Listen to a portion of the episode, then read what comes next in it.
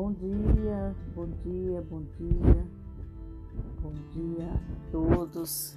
Que bom que Deus nos deu o privilégio de amanhecermos vivos e de estarmos agora na Sua presença. Que bom que nós temos um Deus que cuida de nós. Que bom que nós podemos contemplar a beleza do dia. Que bom que nós sentimos seguros por estarmos na presença de Deus. E o dia não pode amanhecer melhor para nós no, quando a gente inicia buscando a Deus através da Sua palavra, falando com Ele, buscando as Suas instruções, seus ensinamentos e abrindo o nosso coração para Ele através da oração. E a devocional de hoje, feita por mim, está no livro de Gênesis, capítulo 39. E neste capítulo, Jesus nos dá vários ensinamentos acerca da, através da vida de José. Lembrem-se de José, aquele que seus irmãos venderam ele e venderam ele por terem inveja dele, venderam ele por odiar ele, pois o seu pai Israel externava mais amor por ele dentre todos os filhos. Pois é. Esse José, ele foi vendido no Egito mas Deus sempre esteve com ele. Apesar de todos os sofrimentos que o José passou, mas Deus sempre estava com ele, sempre se manifestava através da vida dele e o abençoava.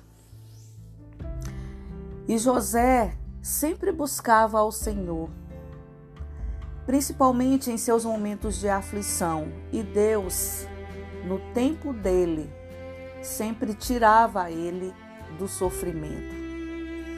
E no capítulo 39, José, ele foi assediado pela mulher de Potifar. Potifar era o líder do exército do Egito. Era uma pessoa de confiança do rei do Egito. E ele comprou o José e colocou na sua casa. E ele viu que tudo que José fazia prosperava. E ele se agradou do trabalho de José. E por conta disso, percebendo José como uma pessoa de confiança e uma pessoa em que tudo fazia é, prosperava, em que tudo fazia se multiplicava, ele colocou como administrador da sua casa, dos seus bens. E desse modo, José assumiu essa função e sempre colocando nas mãos do Senhor. E através de José, Potifar foi abençoado. Porém, Potifar viajava muito e sua esposa, por vezes, ficava muito sozinha. Mas também, como José era um, um jovem bonito, de um aspecto bonito, ela era atraente, como a Bíblia diz, e de boa aparência. Em um certo tempo, a mulher começou a cobiçá-lo e começou a se insinuar a ele, deixando claro que ele, ela tinha o desejo de deitar-se com ele. Até que ela começou a fazer abordagens mais com mais frequência a ele. E ele sempre se fugindo dela. Ele sempre falando para ela, quando ela dizia que queria deitar-se com ele, ele, ele, diz, ele dizendo que o senhor dele nada negou a ele, a não ser ela, por ser esposa dele. E como que ele poderia ser tão perverso contra a Deus e o seu Senhor? E quanto mais ela o procurava, mais ele, ele fugia dela. Até que um dia ela dispensou todos os todos os escravos e ficou com ele em casa. E convidou é, ele, agarrando ele pelo manto, já em direção ao quarto. Mas ele fugiu ao perceber as intenções dela. E quando ele foge, ela puxa o manto dele e fica com o manto. E ela percebendo que José não, não iria ceder ao seu desejo, ela criou uma mentira, inventou uma, uma mentira para prejudicar José. E desse modo ela chamou os escravos e disse que José tentou abusá-la. E quando o seu esposo chegou, ela contou a mesma história. Óbvio que o esposo acreditou nela. José era apenas um escravo, apesar de ter conquistado a confiança do seu senhor, porém ele era um escravo. E ele acreditou na esposa e prendeu José. E ainda assim, José, Deus não desamparou José, colocou no coração do carcereiro simpatia por José. E ele confiou a José os cuidados a todos os presos.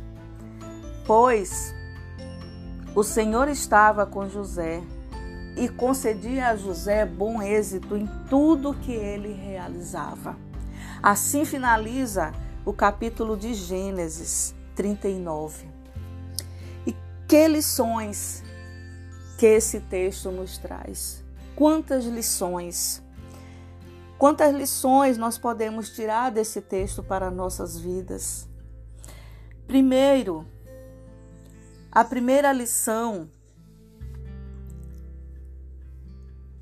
é não cobiçarmos aquilo que não nos pertence. Jesus nos ensina que nós não devemos cobiçar aquilo que nos pertence. E a cobiça, ela pode nos levar a praticar atos criminosos, como aconteceu com a mulher de Potifar ela cobiçou José e quando viu que José não cedeu ao, a sua, ao seu desejo, ela praticou um ato criminoso contra José. Ela levantou falsa testemunha contra José.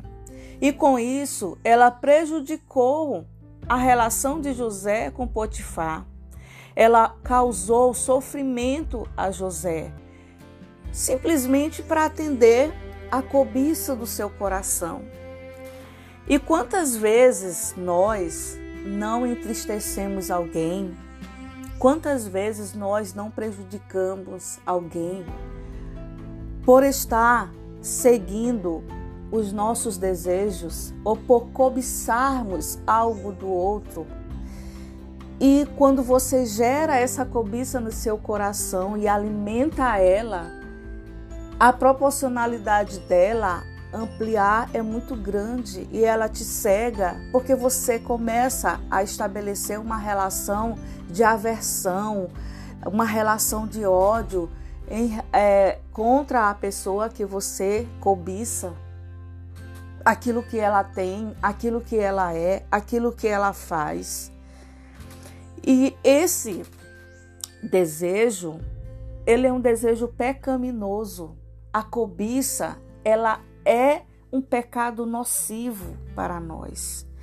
Então Deus nos ensina que não devemos alimentar a cobiça nos nossos corações, porque o resultado dela não é bom para as nossas vidas. E ainda uma segunda lição que esse texto nos traz é quanto Jesus, o quanto Deus nos abençoa quando nós estamos com Ele. Porque quando nós estamos com Deus, apesar de passarmos por sofrimentos, mas Ele sempre manifesta a Sua presença nas nossas vidas.